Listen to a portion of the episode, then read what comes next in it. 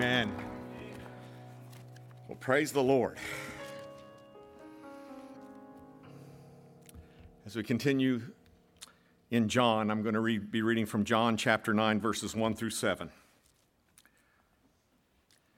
As he went along, he saw a man blind from birth. The disciples asked him, Rabbi, who sinned, this man or his parents, that he was born blind? Neither this man nor his parents, Jesus said. But this happened so that the works of God might be displayed in him. As long as it is day, we must do the works of him who sent me.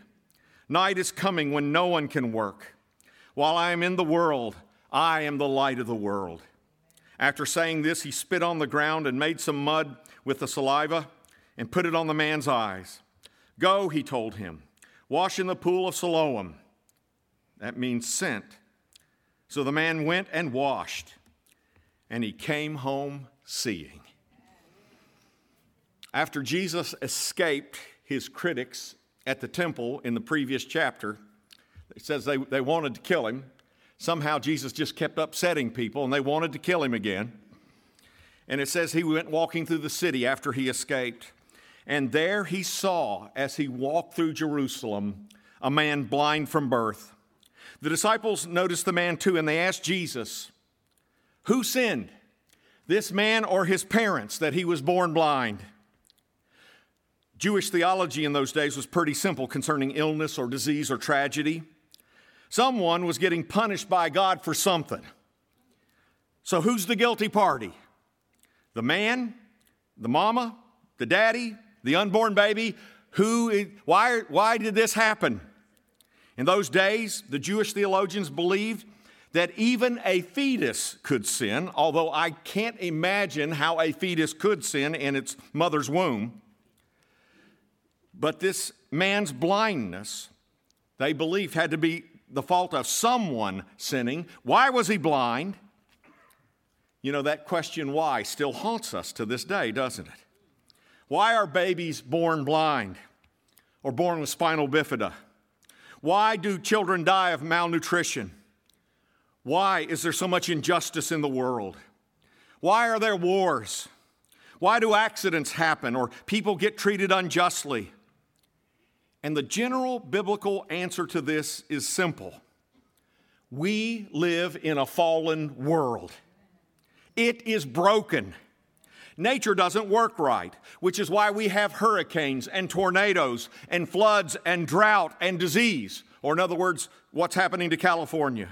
Humans are broken, which is why we self destruct and have hate and racism, and why our bodies age and die. This world was created to function justly and perfectly, but now it is a dysfunctional planet filled with misery of every kind. Let me be clear God did not make the world this way. Human beings sinned and broke it. We blew up paradise, and the shrapnel is still flying everywhere. Everywhere, humanity reflects the effects of the fall. Now, a lot of suffering in this world, to be honest, is self inflicted. A person who smokes for 20 years and gets lung cancer does not have to go, Why me? That's a little too close. I whacked it in the first service too, and it still stands. Anyway. An alcoholic who, de- who develops cirrhosis of the liver doesn't have anybody to blame but themselves. But part of the fall is that people often suffer unjustly. Part of the fall is that people like Stalin and Mao Zedong lived the last half of their lives in luxury and died in their own beds, surrounded by the best doctors in their country. The other side of the unjustness of a fallen world is that people who have not hurt anybody get enslaved or starved or oppressed by unjust leaders everywhere. And on top of that, when Jesus call, came into this world and he called out his church, he said, I am going to send you into the world to bring another kingdom, another kingdom that this world has never recognized before. And he said, I got good news for you. When you come and feed the hungry, and clothe the naked, when you come sharing the good news of the gospel, the world is going to hate you. They hated me. You're not getting off any easier than me. A big part of the fall of this planet is reflected in how unfairly suffering is distributed. Or, as the psalmist says, why do the wicked prosper and why do the righteous so often get the short end of the stick? Jesus answers this question Why is this man born blind? And he surprises his audience. Jesus says that no one in the immediate vicinity is to blame for this man being born blind. Not his mama, not his daddy, not him. Very often, Jesus indicates suffering comes into our lives that has no direct relationship to anybody's sin except Adam and Eve's. This man's blindness did not happen because mom and dad or baby did anything wrong. It happened because we all live in a fallen world, and as so often happens, what we get nailed because we are in a fallen world. I hate to tell you this, but there is a randomness to injustice, a randomness to in suffering. Sometimes people go, Why did this happen? It's because you're on the planet Earth. That's why it happened. God, Jesus said, is punishing no one here. In fact, the opposite is about to happen. God is going to do a work here that you will never forget. What you're seeing with this man blind from birth is not God's judgment, but an opportunity to show God's heart and what He can do with broken human lives and what He p- intends to do with this entire planet one day. And you get a front row seat to see the light of the world at work. Ben Patterson wrote the best book on prayer I have ever read. And in it, he tells the story of Joel, his son. This was years ago, back in 1986, so it's a good 32 years ago.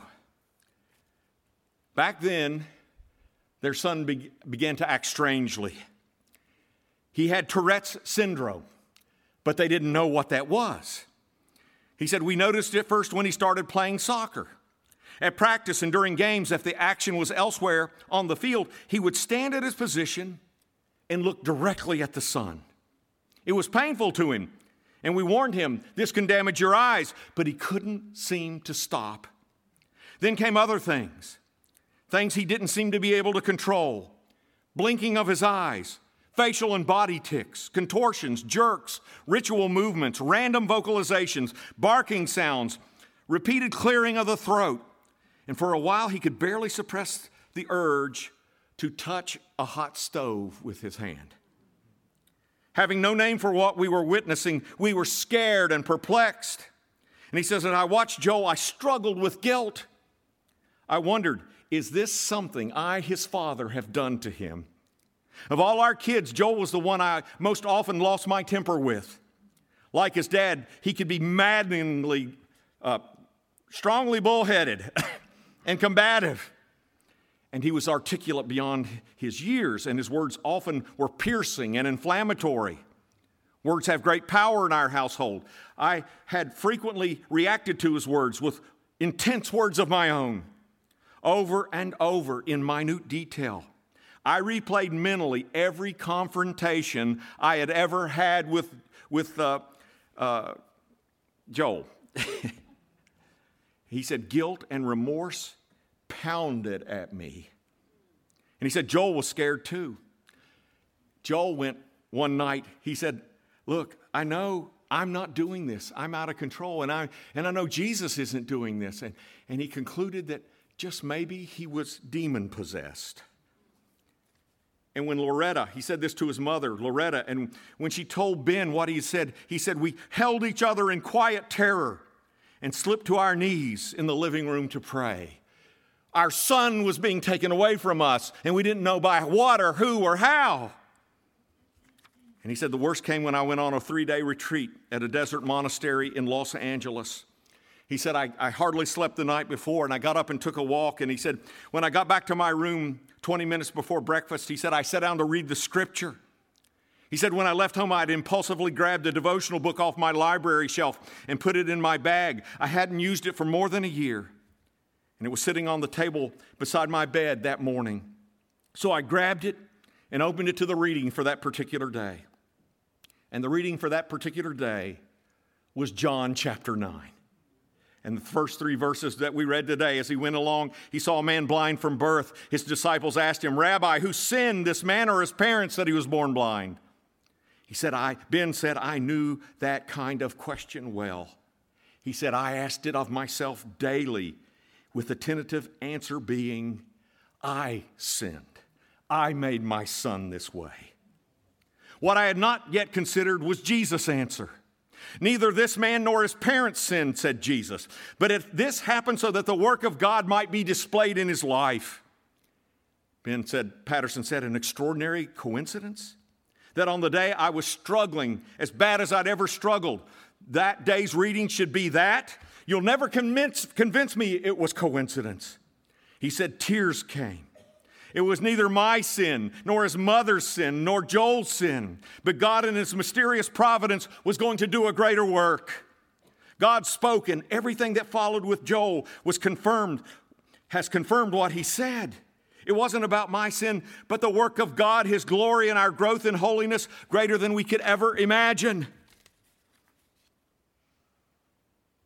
He said that after that day, doors opened they met the right people. Joel's Tourette's got diagnosed. And he said, I asked Joel if I could write about him in our struggle. And he said, Absolutely, Dad. Joel has grown, grown into an extraordinary man.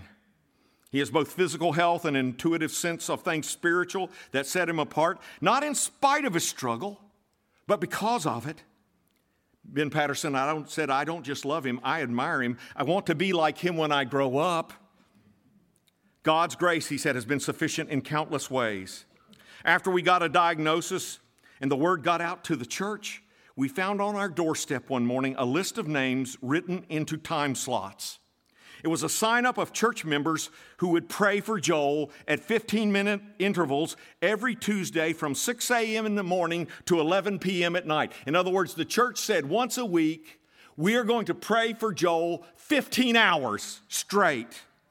And they said that happened for years. What it meant for Joel and his spiritual development for the church was incalculable, he said.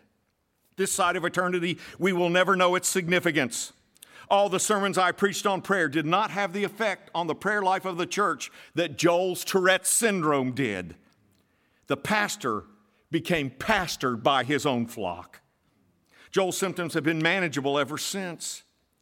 And he said, But we go into the future without fear. He said, Because what we discovered during that time was that God's grace is sufficient. God's grace is always sufficient. Ben and Loretta and Joel and that church saw God work. They saw and felt Christ's power displayed firsthand. They did, not, they did not see a miracle like the blind man had received, but they received in some ways one that was absolutely equal to it. They saw God using all things, even their son's Tourette's, to bring good out of evil. You see, our God doesn't always protect us from things, but He always redeems things. They saw God reinvigorate their own prayer lives so that Ben Patterson wrote the best book on prayer I have ever read. And it wouldn't have happened if this had not happened to his son. And they saw God reinvigorate their church. And a powerful prayer ministry came out of that church who touched many, many, many lives. And a ministry came out of that a ministry to families suffering with children like theirs, with Tourette's and autism and other things. Back then, 30 years ago, they just, they, don't bug me. Anyway, you know, a ministry, because back then, people were embarrassed about this kind of stuff. People were kind of, you know, they didn't know what to do with it. And a ministry was born there. And they saw God redeem what they thought was totally unredeemable. You may not have noticed, but God glorifies Himself in many ways. Miracles come in all kinds of ways and shapes. And sometimes the greatest miracles come in the form of triumphant, redemptive suffering. It comes with the knowledge that God does not cause our pain. God does not give, let, let, me make this real clear. God does not give people cancer. God does not put people in car accidents. God doesn't give people Lou Gehrig's disease. James himself in the New Testament made it really clear. He said, Our God is not the author of evil. When something bad to you happens, he said, do not blame it on God. But although God does not cause evil, God can use anything to display his glory and to work for our good. And by good, I don't mean our pleasure or comfort. I mean our ultimate good, transformation into His likeness, freedom from our fears, a faith that can stand anything this fallen world and Satan throws at it, the expansion of our souls, the part that's going to live forever. Or do we assume Jesus loves only healthy, wealthy, good looking, intelligent people with college degrees? Heaven's not going to be real crowded if that's what it takes. Remember Hebrews 11? Hebrews 11 tells about two very different results from faithfulness. We like the first result. Let me read it to you. In Hebrews 11, it says, I do not have time to tell you about Gideon, Barak, Samson, and Jephthah, about David and Samuel and the prophets, who through faith conquered kingdoms, administered justice, and gained what was promised, who shut the mouths of lions quenched the fury of the flames in the furnace, and escaped the edge of the sword, whose weakness was turned to strength, and who became powerful in battle and routed foreign armies. Women received back their dead, raised to life again. That is what happened to people who were faithful. But the chapter doesn't end there. Let me give you the rest of the list of what happened to people who were faithful. There were others who were tortured refusing to be released so that they might gain an even better resurrection.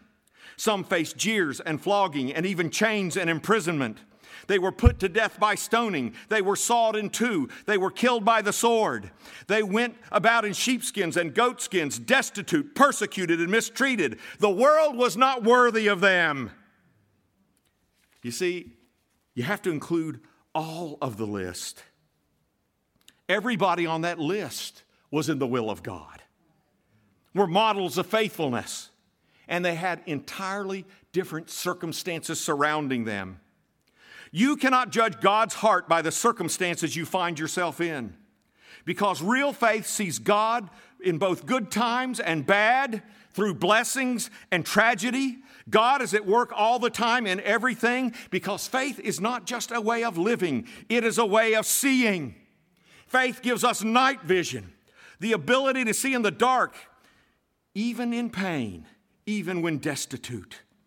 We say seeing is believing. The Bible says believing is seeing. What do we believe that helps us see in the dark? I like what Max Lucado wrote. He has a little card that he carries, and he says, This, when times get rough, he reads this God is still sovereign, no matter what, no matter what it looks like. He still knows my name.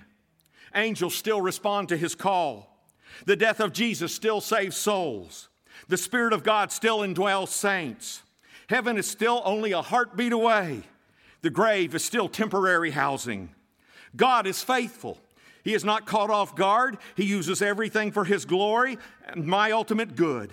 He uses tragedy to accomplish His will, and His will is holy and perfect. Sorrow may come with the night, but joy comes in the morning. In other words, God is good all the time, and all the time. He is at work in our lives all the time, in life and death, in pain and joy, in sickness and health, in ease and tragedy, in all things, through all things, with all things. All will be redeemed to make us like Jesus. That is God's bottom line. See, I, I kind of, when I look at the Bible, I see kind of three categories of miracles. And, I, and there are a lot of people in this church who have experienced them. The first category is what God prevents from happening to us. I should have been dead, but I'm not. I was, I don't know how I got out of that. Somehow, God got me out of that. And then the second kind of miracles are miracles I call deliverance and healing. In other words, I got cancer, but praise God, God healed me. I got this disease, I got that disease. And by the miracle working power of God, it is gone, and the doctors can't explain it. But there's a third category. And the third category is what I call the redemptive suffering category. In other words, God gives you the power to overcome suffering. And you know what? I got news for you. By far the most common category of miracles is the last one I mentioned. You know why? Because the day is coming when we all die. And the day is coming when time will run out and health will run out, and there is nothing the doctors can do, and every one of us will need the power to face our own deaths with Jesus Christ. That is a miracle every one of us will need before this is over. Fanny Crosby, the famous hymn writer, was blinded shortly after birth as a result of an accident. And she wrote many of the most cherished hymns of our faith, including Blessed Assurance, Jesus is mine. God grabbed her early. When she was eight, she said, I cannot see, but I am contented. How many blessings I enjoy that other people don't. Fanny Crosby had a beautiful spirit, a joyful spirit that she had until the age of 90, which was about twice as long as people lived in those days. What she was and what she did for the kingdom of God was no less a miracle than if God had come down from heaven and instantly restored her sight. Fanny Crosby's faith gave her sight that human eyes cannot see. She did not escape suffering. She did not escape blindness. Instead, she was given the power to overcome it by Jesus Christ. It is the miracle we will all need. There was a story told that when an old saint was dying and he was in great agony, he sent for his family saying, Come, because I want you to see how a Christian dies. That will be our final testimony. These are examples of triumphant, redemptive power with God working in us. It says Jesus spat on the ground and made some mud and put it in the blind man's eyes. In those times, it was thought that saliva had curative powers. Doctors did it. Jesus put the mud on this man's eyes and told him to go to the pool of Siloam. Why send a blind man on such a trip? This was not a short hike. And it involved steps, crowded streets, elevation changes. Imagine this man stumbling and bumbling through the streets of Jerusalem, asking stranger after stranger to give him directions with mud in his eyes. People must have gawked. But I believe this this trip the blind man went on was a part of the healing process, too. It stretched this man's embryonic faith. It was showing a man who had been an invalid all his life that when Jesus gives you the power to do something, go do it. Jesus wanted something more for this man. Physical eyes can be healed instantaneously. Jesus could have foregone all of this process and just healed him right then and there but he knew that spiritual sight involves a process. It takes one step of obedience after another to heal not physical blindness, but spiritual blindness. Jesus cares so much about the process of faith building as before he cares about the answer to our prayers. Sometimes before God gives us physical miracles, he stretches the spiritual parts of us first.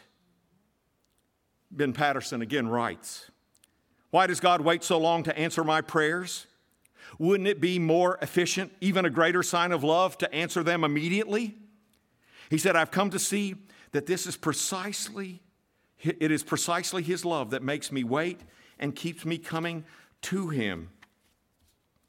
Perhaps one reason God delays His answers to our prayers is because He knows we need to be with Him far more than we need the things we ask of Him. He said, I include myself among those people who've prayed for years for someone or something with no apparent answer or resolution. But we can say that as we prayed long and hard, we found something we may not have been looking for when we began to pray, something better than the thing we asked of God. We found His incomparable presence. The praying can often be greater than the things prayed for. He goes on to say, What happens when we persist in prayer? In the long term, we will see God's good and perfect will done, or we will see our prayers answered better than we prayed them. I don't know about you, but I, a number of times I've seen God answer prayers better than I prayed them. Other wonderful things happen too. Our prayers get kicked up a notch. We are expanded spiritually as we keep praying in Christ's name.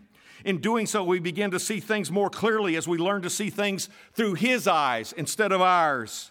And most important, he says, when we pray persistently, we get to be with God. What happens to us while we pray is at least as important as the thing we pray for. The praying, he says, is often better than the thing asked for. It's true. Because you see, God has a priority.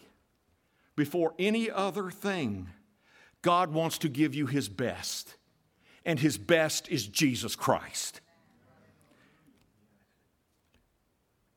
Jesus has come to be here with us. The question is do we want more of Him or do we want simply more stuff or things to go our way? After the man washes the mud off his eyes, he sees. Can you imagine it? What wonder he must have felt as he came out of the pool and he looked up and saw the sky for the first time and saw birds above head. What must he have felt as he saw his mother and father's face for the first time? I'm sure he'd imagined for a lifetime what they must look like, and his friends what must he have felt when he saw the temple, in Solomon's temple in all its glory, or Jerusalem itself, and the wonders he would see later? I wonder how much his first mountain thrilled him, or his first view of the ocean or the Sea of Galilee. God still does miracles. I'm so glad God still does miracles. In fact, if we could look at them like that newly sighted man, I think we would see miracles all around us. This universe is a miracle. Do we have eyes to see? Jesus, before he made his mud pack and applied it to the man's eyes, said this Night is coming when no one can work. While I am in the world, I am the light of the world. Jesus knew his death was coming and time was short. He knew it. Do we? because the truth that is the same truth for us. There are two realities most people ignore the shortness of time here and the vastness of eternity that waits us. The final solution to human pain and injustice and sin and death is not coming in this fallen world. That is reserved for a new heaven and a new earth.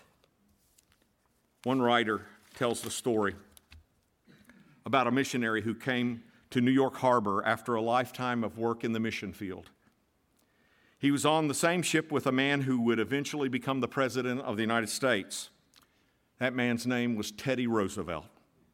Roosevelt at that time was the police commissioner of New York, and he was very popular. When the ship came into the harbor, there was a crowd waving banners, and a brass band was playing. And this missionary watched as Roosevelt was lifted onto the shoulders of the adoring crowd to the sound of the band music, and they went down a parade down through the middle of New York. The missionary walked down the gangplank of the ship utterly by himself. There was no one there waiting for him.